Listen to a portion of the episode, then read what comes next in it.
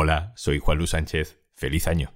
Eh, estamos preparando los nuevos episodios de Un tema al día que llegan después de Reyes y mientras tanto ya sabes que estamos recomendando otros podcasts que nos gustan, a ver si a ti también.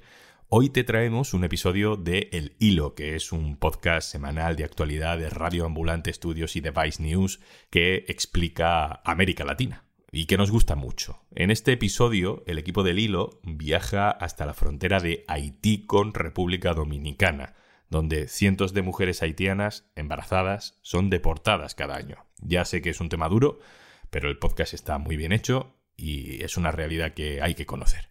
Te dejo con él. Antes, una cosa. Hola, hola, soy Juanjo de Podimo. Oye, qué alegría empezar el año juntos. Y vengo con un planazo. Miles de podcasts y audiolibros gratis. Por si quieres arrancar el año escuchando cosas nuevas. Entra en podimo.es barra al día y te regalamos 60 días gratis podcast gratis casi casi hasta Semana Santa. En podium.es barra al día. La historia que están a punto de escuchar fue producida con el apoyo del Pulitzer Center. Es casi mediodía en el pueblo de Belader, Haití.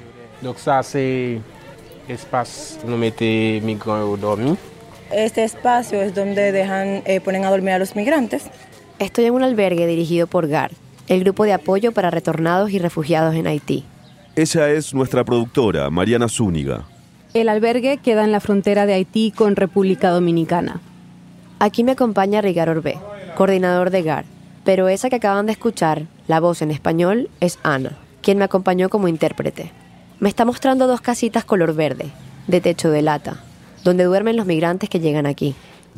Eh, no tienen la, par Anteriormente estaba dividido, o sea, había uno para las mujeres y uno para los varones, pero por el aumento de la, de la deportación y el aumento de los migrantes, han decidido dejar este espacio solamente para hombres y dejar a las mujeres en la sala de que está ahí adelante, esa casa que está ahí adelante. Hasta noviembre de este año, República Dominicana envió a Haití de manera forzosa a más de 136 mil personas, entre las que estaban 1.800 niños no acompañados. Este año ha aumentado muchísimo la deportación, demasiado, en comparación con años anteriores. En el patio hay una mujer con su hija de tres años sentada en su regazo. Es hora de almorzar y muchos lo han comido desde ayer. También hay un hombre que descansa bajo un árbol. Se agarra la cabeza. Cuando lo deportaron perdió su teléfono y ahora no recuerda el contacto de su esposa para decirle lo que le sucedió. Rigar abre una puerta y se detiene frente a un gran cuarto que tiene un par de colchones en el piso. Este salón es el salón de actos, como donde realizan actividades, capacitaciones a su personal, pero por el gran flujo, ellos decidieron utilizar este salón para las mujeres embarazadas. Y es que en septiembre del año pasado, Rigar comenzó a ver un grupo inusual de migrantes que llegaban al albergue, mujeres embarazadas.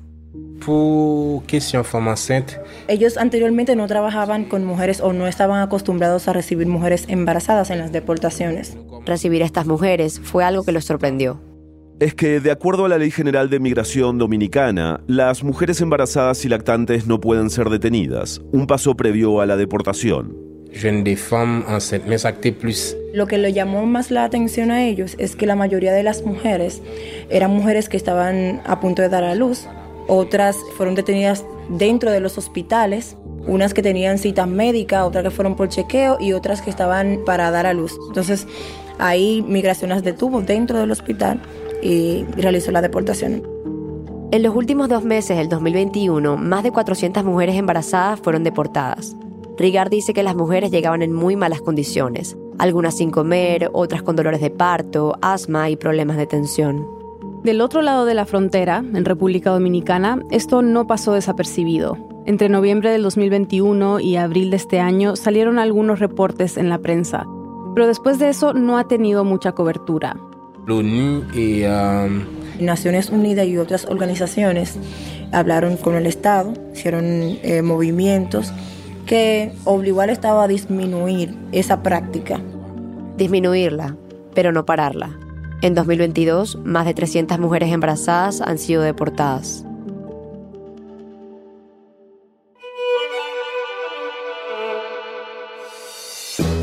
Bienvenidos a El Hilo, un podcast de Radio Ambulante Estudios y Vice News. Soy Eliezer Budasov.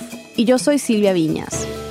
Las deportaciones de mujeres haitianas embarazadas es una práctica que sigue pasando. Y si bien la proporción no es la misma y ya no las sacan de los hospitales para deportarlas, aún son parte de una dura política migratoria que va dirigida contra los migrantes haitianos. Recientemente, la ONU le pidió al gobierno de República Dominicana que detuviera las deportaciones de haitianos que huyen de una grave crisis humanitaria. A esto el presidente respondió. Y la República Dominicana no solamente va a continuar las deportaciones, sino que la va a incrementar las deportaciones. Y así fue. Desde noviembre, las deportaciones se han intensificado drásticamente a tal punto que la Embajada de Estados Unidos en Santo Domingo advirtió a sus ciudadanos de piel más oscura, así dicen en un boletín, que corren el riesgo de ser detenidos por la represión que existe contra los inmigrantes haitianos. Hoy, el último capítulo en la cruel saga de una de las fronteras más disputadas de América Latina y cómo afecta de manera desmedida a las mujeres. Es 2 de diciembre de 2022.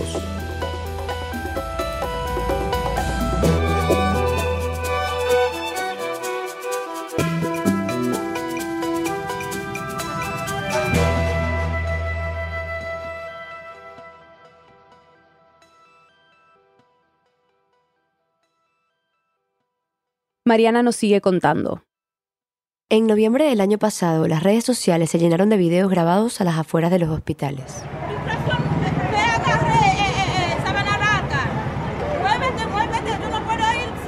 Hay uno que comienza en la entrada de un hospital. Se pueden ver unas letras rojas que indican emergencia. Acto seguido se ve un autobús amarillo, tipo escolar. Tiene barrotes en las ventanas y en el frente dice Dirección General de Migración. Luego se ve como un inspector de migración uniformado de negro lleva a una mujer embarazada del brazo y la mete dentro del autobús. Este video se grabó luego de que el Ministerio del Interior y Policía de República Dominicana implementara medidas restrictivas contra mujeres migrantes en septiembre del 2021.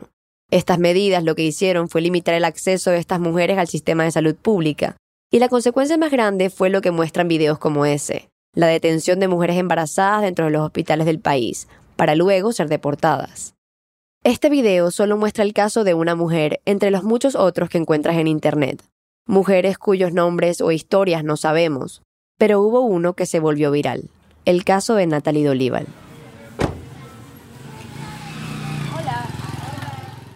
Conocí a Natalie en octubre de este año. Fui hasta su casa en un barrio de Santo Domingo Este, donde vive con su esposo y sus dos hijas de un año y dos años y medio.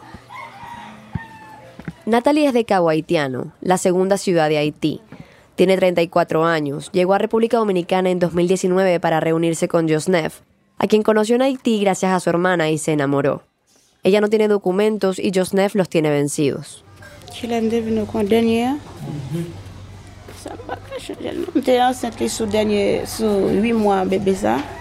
Natalie quedó embarazada de su última hija cuando la anterior tenía solo ocho meses. Al principio pensó en no tenerla, me dijo, pero como ella es una mujer cristiana, por su fe, se sintió obligada. Su embarazo no fue fácil. Estuvo sangrando regularmente hasta los nueve meses. La tensión también le subía de vez en cuando. Dice que sufrió mucho. El 10 de noviembre del 2021 fue el día del parto. Salió bien temprano, a las 4 de la mañana de su casa. Mientras estaba haciendo la fila en la maternidad para que la atendieran, un seguridad se le acercó y le pidió sus documentos. No pase ese al hospital Ella pensó que con documentos el señor se refería a su historial médico, pero no. Quería ver su cédula o pasaporte. Ella no tenía nada que mostrarle, así que el seguridad llamó a migración. No, todo el mundo sintió Se llevaron a todas las mujeres embarazadas que estaban allí esa mañana. Natalie me dijo que cuando el autobús de migración llegó, ya estaba lleno. Ya habían pasado por otros hospitales recogiendo mujeres que estaban en su misma condición, entonces, cuando le tocó entrar al bus, no había casi espacio.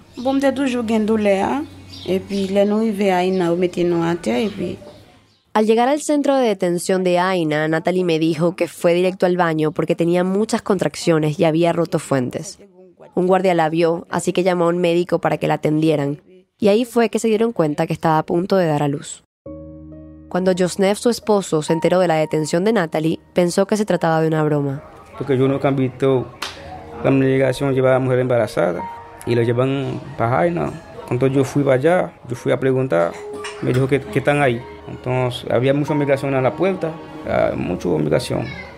¿Qué te dijeron allí? No, ahí esa mujer lo va a deportar, allá, ahí no puede hacer nada. Y yo dije, ah, allá sí. Entonces, Natalie me dijo que se sentía muy mal. Su barriga estaba dura. Tenía mucho dolor y mucho miedo que la llevaran en ese estado hasta Haití, de dar a luz en plena frontera. Le yo te a 11 et à midi, yo te vine faire moi. Pero no la llevaron a la frontera, la llevaron a un hospital. Natalie me dijo que llegaron alrededor de las 11 de la noche y a la medianoche le hicieron una cesárea. Después de la cesárea le dio eclampsia, una complicación del embarazo asociada con una subida de tensión que causa convulsiones en la paciente. Natalie dijo que no la trataron bien en el hospital, que no le colocaron bien el suero y que su brazo se hinchó a tal punto que sentía que lo tenía volteado.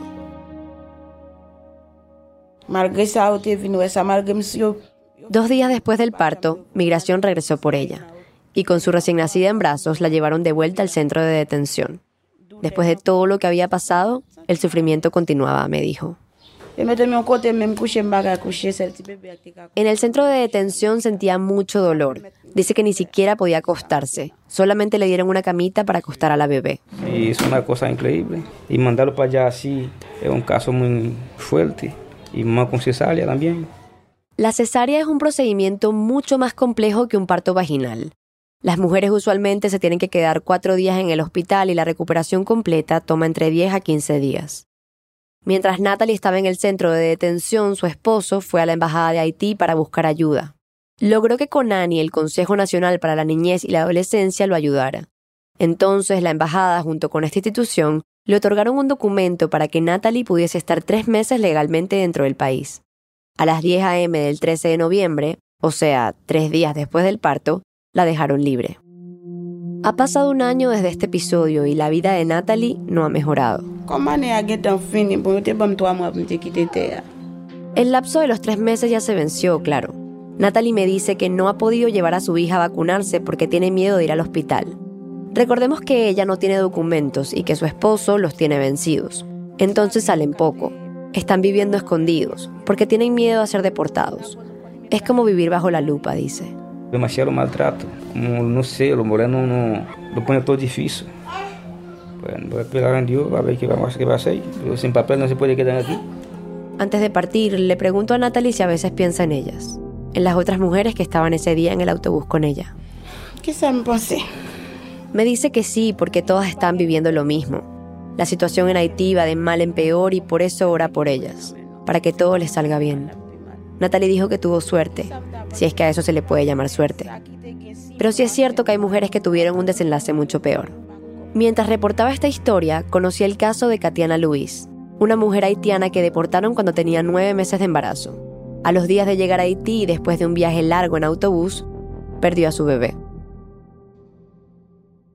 Las personas que apoyan esta medida usan este argumento, que las madres migrantes, haitianas usualmente, están colapsando los servicios ginecobstétricos en el sistema de salud. El pasillo.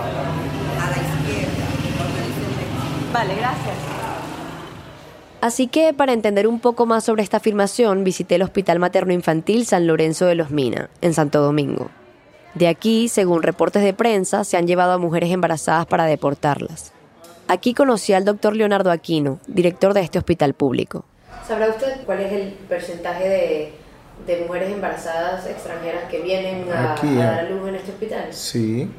Aquí en esta maternidad, nuestra estadística oscila entre un 50 a un 53%. Y a su parecer, sí tienen colapsadas las maternidades del país. Claro que sí, mi hija, claro que sí. Claro que sí, porque eh, no se le cobra a este tipo de pacientes. Independientemente de su condición, de su raza, de, de sus condiciones económicas, no se le cobra. Entonces la institución no pueden tener sostenibilidad desde el punto de vista económico. Pero el doctor Aquino no es el único que piensa así. Esta es una postura compartida por diversas autoridades del Estado dominicano.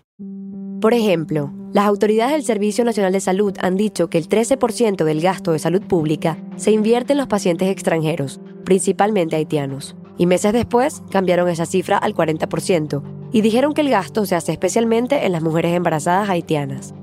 Los contactamos para corroborar estas cifras y nos refirieron al Ministerio de Salud. Al cierre de este episodio no habían respondido a nuestra solicitud. Pero, según los datos oficiales del mismo Servicio Nacional de Salud, los migrantes reciben menos del 10% de los servicios que representan el mayor gasto, que son emergencias, consultas externas y laboratorios. Por otro lado, el ministro de Salud dijo que el año pasado se gastó 10 mil millones de pesos dominicanos, es decir, más de 175 mil millones de dólares en partos de migrantes embarazadas. Pero esa cifra fue desmentida por el exdirector del Servicio Nacional de Salud. Eso es imposible, que se gasten 10 mil millones de pesos en partos porque para eso, de acuerdo a los mismos datos que ofrece el Ministerio de Salud Pública, tendría un, parto que costar más de 300 mil pesos. Un parto vaginal sin complicaciones cuesta alrededor de 7 mil pesos. En caso de presentar alguna complicación, podría llegar a los 25 mil. También existe el mito de que la mayoría de las mujeres haitianas embarazadas vienen exclusivamente a parir aquí. Como que todas vienen de la frontera y no todas vienen de Haití. Ella es Lilian Fonder, ginecóloga obstetra dominicana. Hay algunas que ya nacieron aquí o tienen mucho tiempo viviendo aquí, que no vinieron por el embarazo nada más. Hay cifras que apuntan a esto. Según un estudio del Fondo de Población de las Naciones Unidas, el 74% de las inmigrantes embarazadas, la mayoría de ellas haitianas, tiene más de cuatro chequeos prenatales. Es decir, no llegan a República Dominicana al final de su embarazo exclusivamente para tener su bebé allí. Nos venden que ellas vienen al país a robarle al sistema de salud y no como una esperanza de vida, porque ellas vienen aquí como una esperanza de vida, como vamos nosotros Estados Unidos y Europa. Y cada vez República Dominicana, las autoridades, los grupos de poder cada vez son más anti-haitianos, cada vez más, los políticos y los grupos de poder, incluyendo la sociedad de ginecos. Lilian me contó que, como en muchos países de América Latina, la violencia obstétrica en República Dominicana es común. De hecho, dice que está normalizada.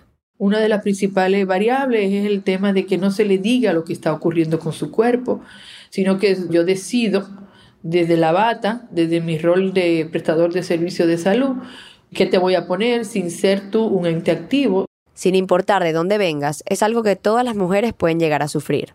Pero la violencia se agudiza si la mujer es haitiana o de ascendencia haitiana. Pues claro que la violencia es mayor, porque no tienen derecho, ni ellas son sujetas de derecho y ningún personal de salud la considera sujetas de derecho. O sea, las inmigrantes haitianas, pues la montan en un camión para sacarla embarazada. Y eso te dice a ti si tienen derechos. Lilian trabajó toda su vida en hospitales públicos y hace apenas dos años se cambió a la consulta privada. Durante todo ese tiempo dice que vio muchas prácticas contra las mujeres haitianas. La primera que se le viene a la mente es el hecho de que nadie hable su idioma. O sea, nosotros no tenemos un personal de salud que abre creol.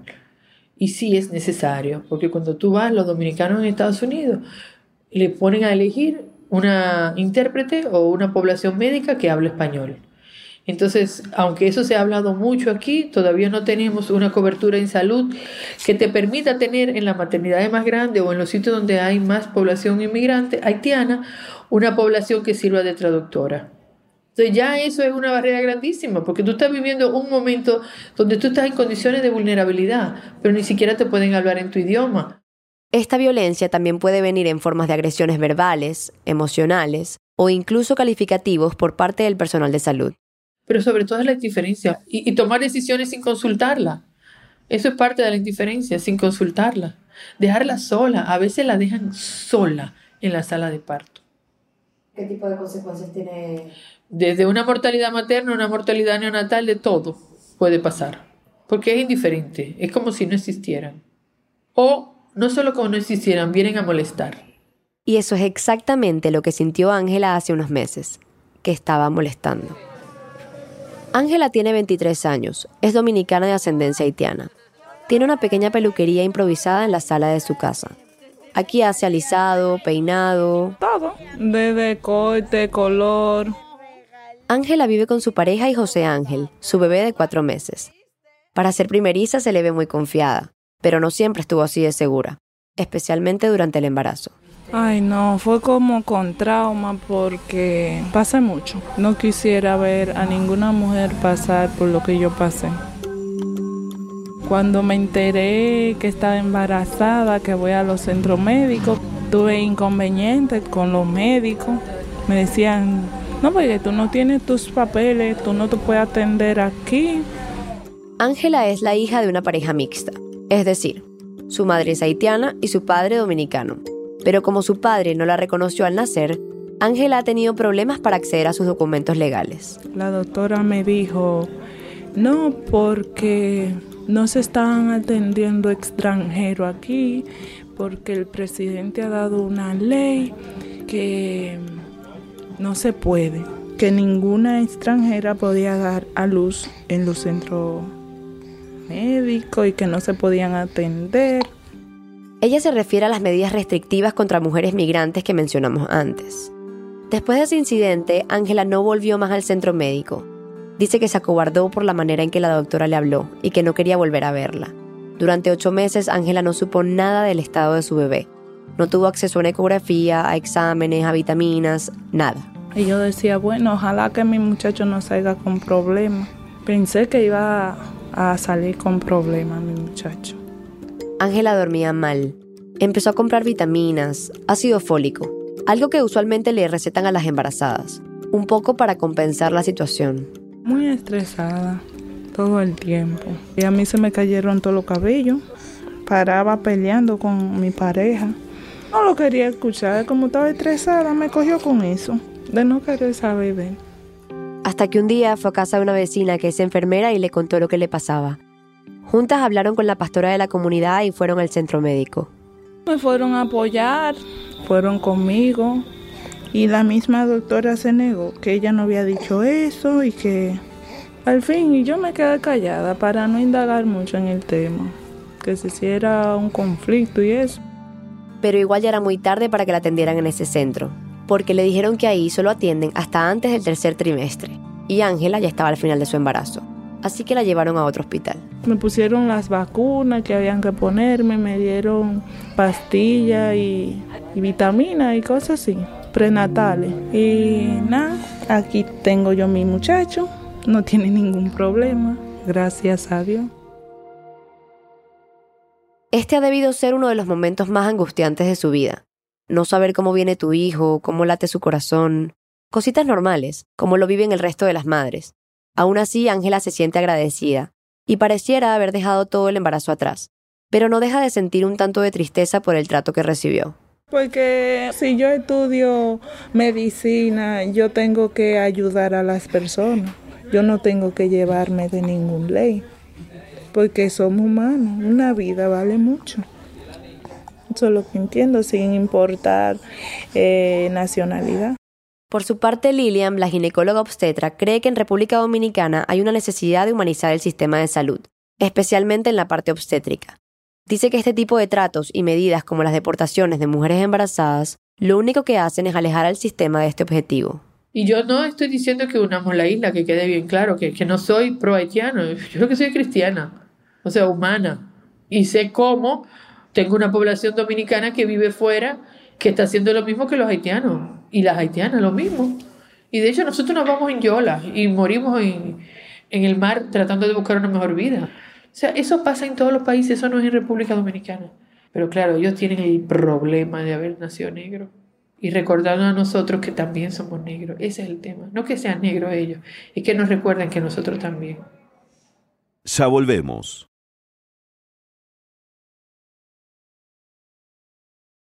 Estamos de vuelta en el hilo. Antes de la pausa, Mariana nos contaba cómo las políticas de inmigración dominicanas han llevado a la deportación de cientos de mujeres embarazadas. Esas deportaciones se han reducido, pero no han parado por completo. Y como vimos, este no es el único reto que enfrentan las haitianas embarazadas en el país. También son víctimas de violencia obstétrica. Pero hay más.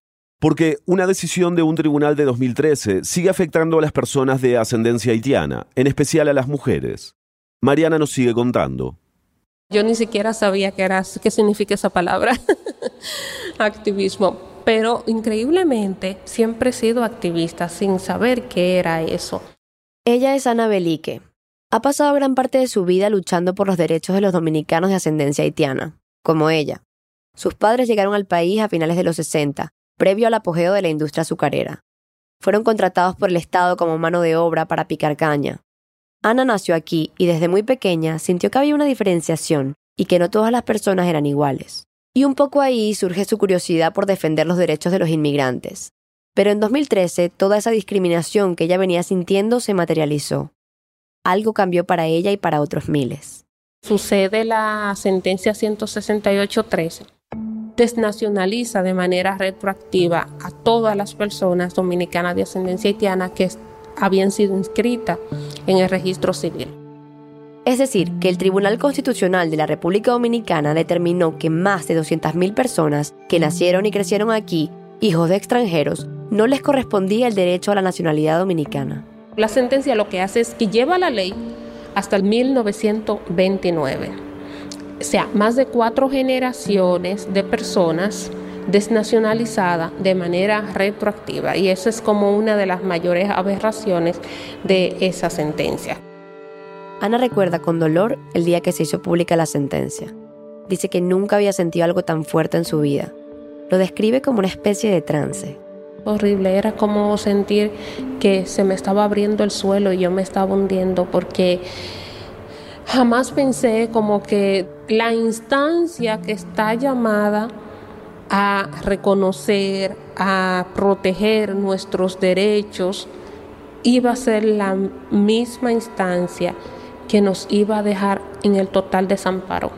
O sea, era algo como, tú sabes, como cuando tú estás en un sueño que tú no crees que... Eh, que todavía dentro del sueño tú no puedes creer que tú estás soñándote eso. Bueno, pues yo estaba así como en shock. Fue horrible.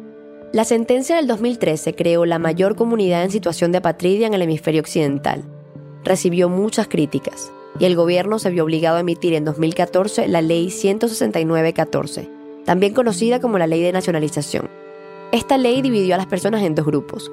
El grupo A, personas que ya estaban inscritas en el registro civil, es decir, que tenían acta de nacimiento, cédula o pasaporte dominicano, y el grupo B, personas que nunca fueron inscritas en el registro civil. Al grupo A se le restituyó su nacionalidad y su documentación. Es cierto que la ley restituyó los documentos, pero no de la misma manera que legalmente no somos dominicanos en la misma categoría o nivel que todos los demás dominicanos. Hay una fragilidad. Hasta el momento, no se sabe exactamente cuántas personas han recuperado sus documentos de identidad. Y hoy en día esa es un poco la situación en la que están una parte de la población. Al grupo B se le planteó inscribirse en un plan de regularización. Les prometieron que después de dos años serían naturalizados. Pero han pasado casi 10 años desde la sentencia y todavía no hay ni una sola persona naturalizada.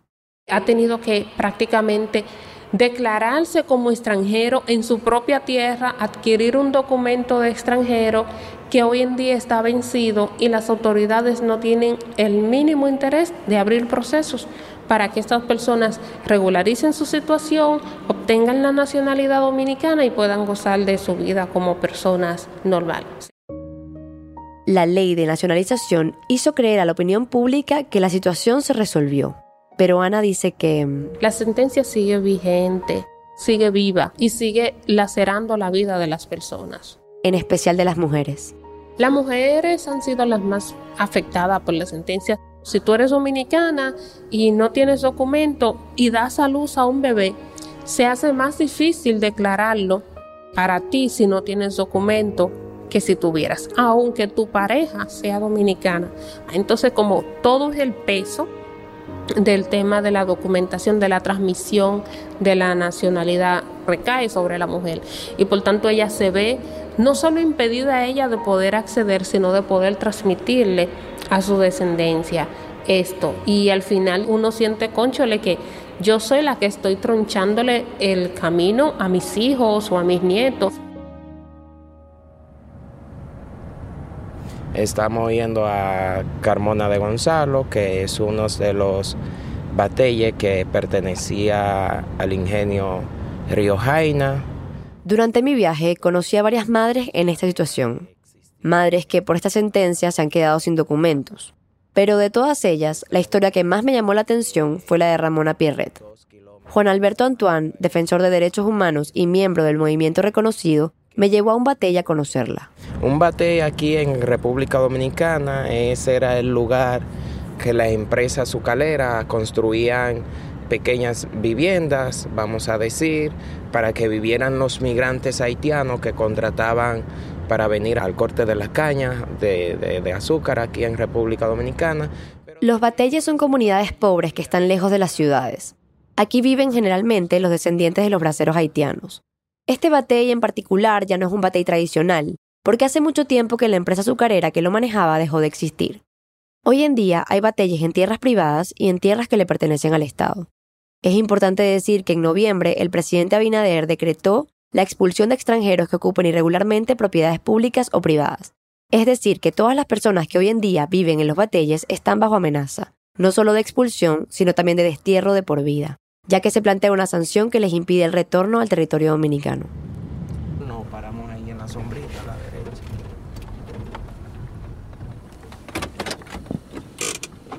Ahí está Ramona.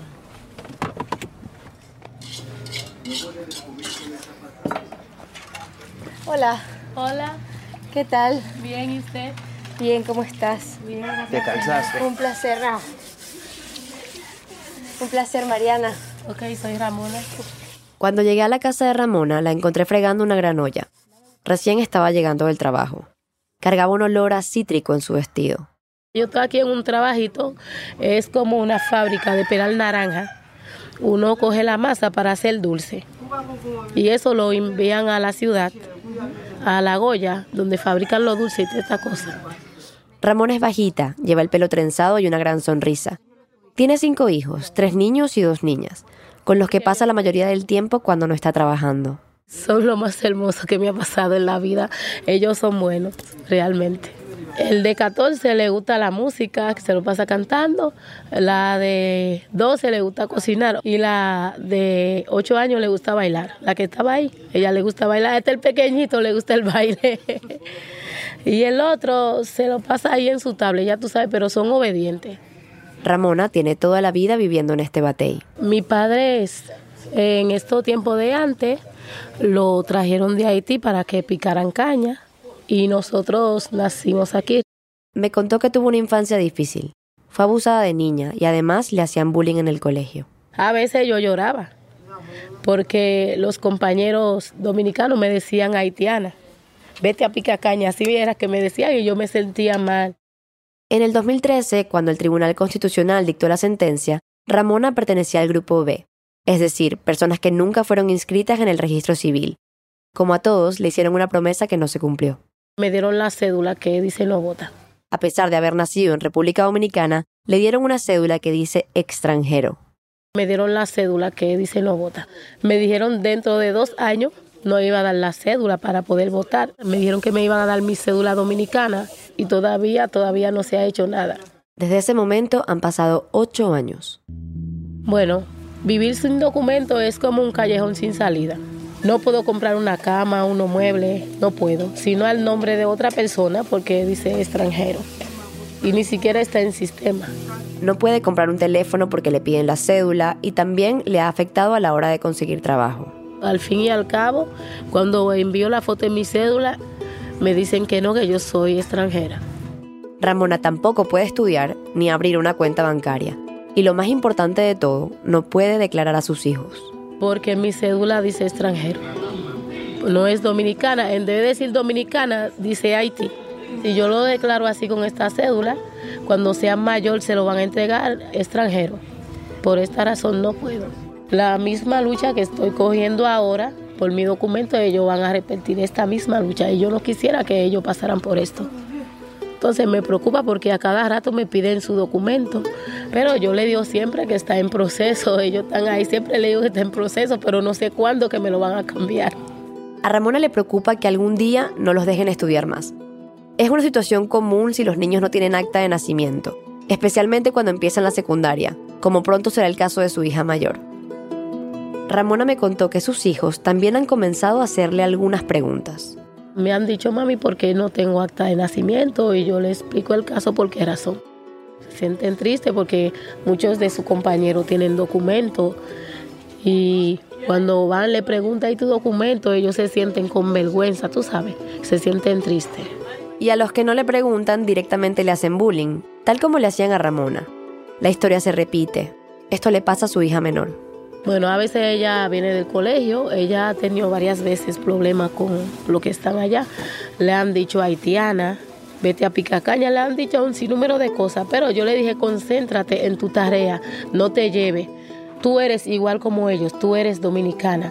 No te pongas eso en mente, sigue adelante.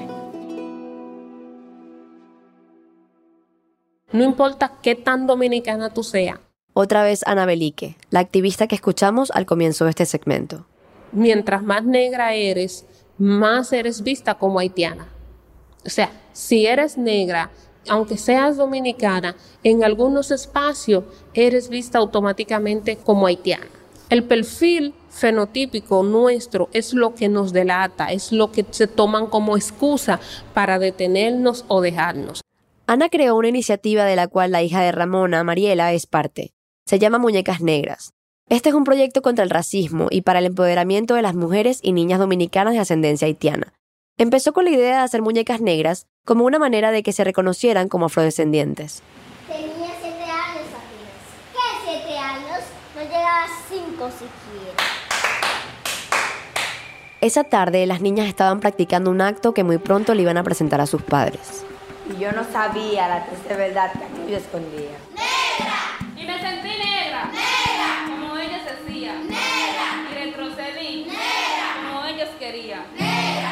odié mi cabello y mis labios gruesos. Y miré apenada mi carne estaba. Estas chicas tienen entre 11 y 22 años. Después del acto me senté a conversar con ellas. Quería saber qué les había motivado a unirse a este grupo. Yo al principio yo decía, ay Dios, esa muñeca sí es fea. Como una muñeca de seis bolas. Yo ya estoy, ay no, no me gusta esa muñeca, pero después vi como que yo me estaba empezando a sentir bien con la muñeca, a relacionarme más con la muñeca y así. Y... Eran su color, porque algunos quisieran tenerlo y no lo tienen. Eso no es malo ser negra. Si tú tienes tu color, quiérelo como te lo mandó Dios muñecas negras me ha hecho entender que tengo que amarme tal y como soy. Una persona hermosa, fuerte, eh, una persona en la cual Dios se esmeró porque soy hermosa, porque soy negra, me siento súper genial. Es incómodo también en la escuela porque uno viene creciendo sin ese entendimiento de saber qué es ser negro y como con eso por dentro de cuando la persona te acusan y te dicen, mira tú, morena, negra o pití, como le dicen, uno se siente ofendido. Y yo siempre digo, ustedes están desacreditando mi color, pero ustedes no saben la fortuna que yo tengo de ser negra.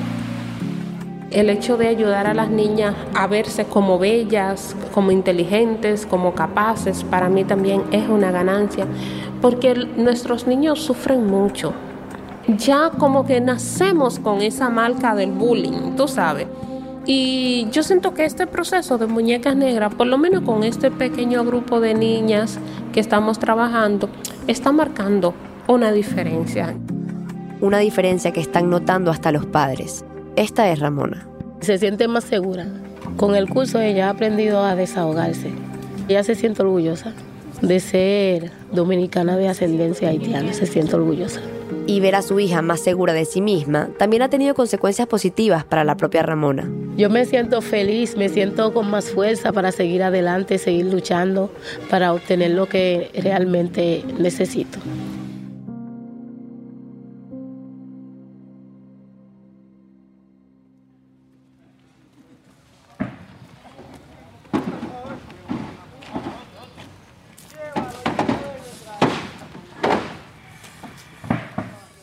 Este viaje comenzó en el lado haitiano de la frontera y vamos a terminar en Dajabón, una ciudad fronteriza en el noreste de República Dominicana. El martilleo que se escucha de fondo es la construcción de un muro, o verja perimetral inteligente, como le dicen, que separa República Dominicana y Haití. Se comenzó a levantar en febrero de este año, pero la primera vez que la construcción de este muro fue planteada fue hace mucho. Lo propuso el expresidente Danilo Medina. Pero el actual presidente Luis Abinader lo volvió una prioridad de su agenda con el fin de reducir la inmigración ilegal, el tráfico de drogas y el robo de ganado. De 13 nosotros hacemos 4 y 5. 4 y 5, nosotros hagamos al día. 4 y 5 hagamos, 4 y 5 tramos al día. Se esperan 160 kilómetros de hormigón armado y estructura metálica, 170 torres de vigilancia y 71 puertas de acceso. A primera vista no parece tan imponente, ni tan alto, unos 4 metros de altura más o menos.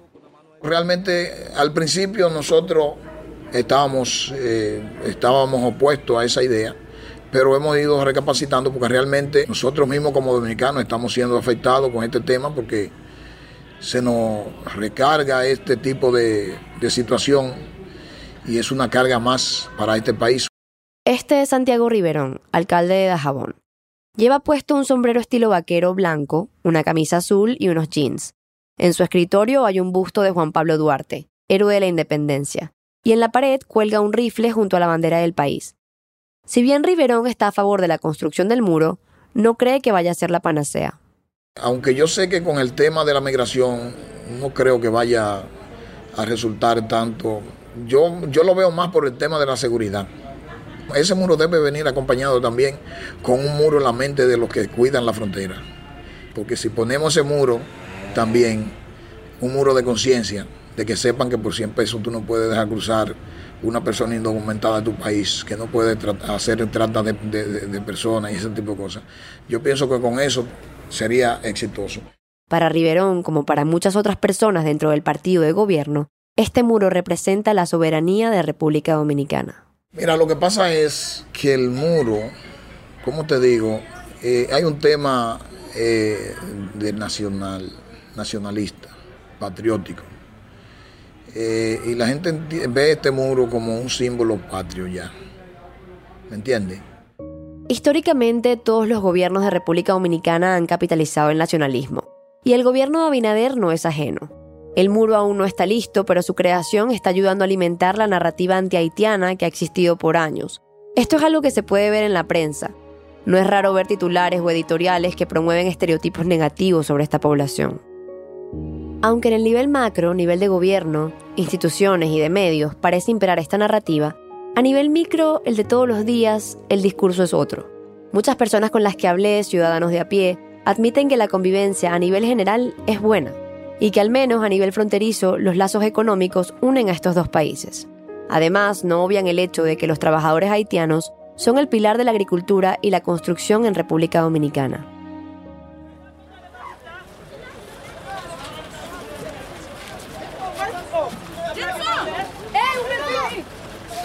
El último día del viaje fuimos a conocer el mercado binacional de Dajabón. Desde aquí se puede ver Haití y también se puede ver el muro. El mercado abre lunes y viernes con el fin de que comerciantes de ambos lados de la frontera se encuentren e intercambien. Hoy es viernes, son las 8 de la mañana. Las puertas del lado dominicano acaban de abrir.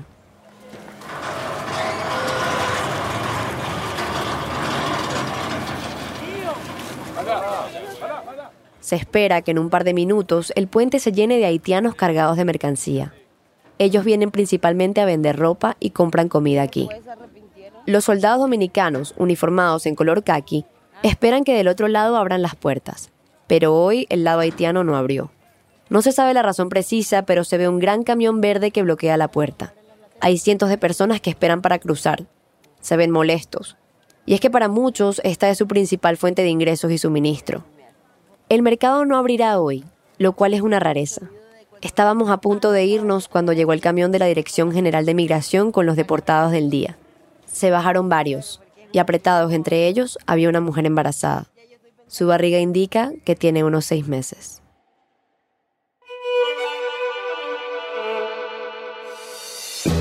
Este episodio fue producido y reportado por Mariana Zúñiga y editado por Daniel Alarcón, Eliezer Budasov y yo. Bruno Celsa hizo el fact-checking. La mezcla y el diseño de sonido son de Elías González, con música de él y Remy Lozano. Queremos agradecer de nuevo al Pulitzer Center por su apoyo para producir esta historia. También agradecemos a Juan Carlos González, Masaya Llavaneras, Simón Rodríguez, Juan Alberto Antoine, Rudy Joseph, Bridget Wooding y Paola Tejeda por su ayuda en este episodio. El resto del equipo de El Hilo incluye a Daniela Cruzat, Inés Renique, Denis Márquez, Samantha Proaño, Paola Leán, Laura Rojas Aponte, Juan David Naranjo Navarro, Elsa Liliana Ulloa y Camilo Jiménez Santofimio. Daniel Alarcón es nuestro director editorial. Carolina Guerrero es la CEO de Radio Ambulante Studios. Nuestro tema musical lo compuso Pauchi Sasaki. El Hilo es un podcast de Radio Ambulante Studios y Vice News. Pueden escuchar una versión en inglés de este episodio en el podcast Vice News Reports. Como escuchaste al inicio de este episodio, estamos en nuestra campaña de fin de año de Deambulantes, nuestro programa de membresías. Si valoras el trabajo que hacemos y quieres que podamos continuarlo, considera donar hoy mismo. Puedes donar desde un dólar y cualquier aporte nos ayuda muchísimo. Ve a elhilo.audio slash apóyanos y ayúdanos a seguir explicando América Latina. Gracias.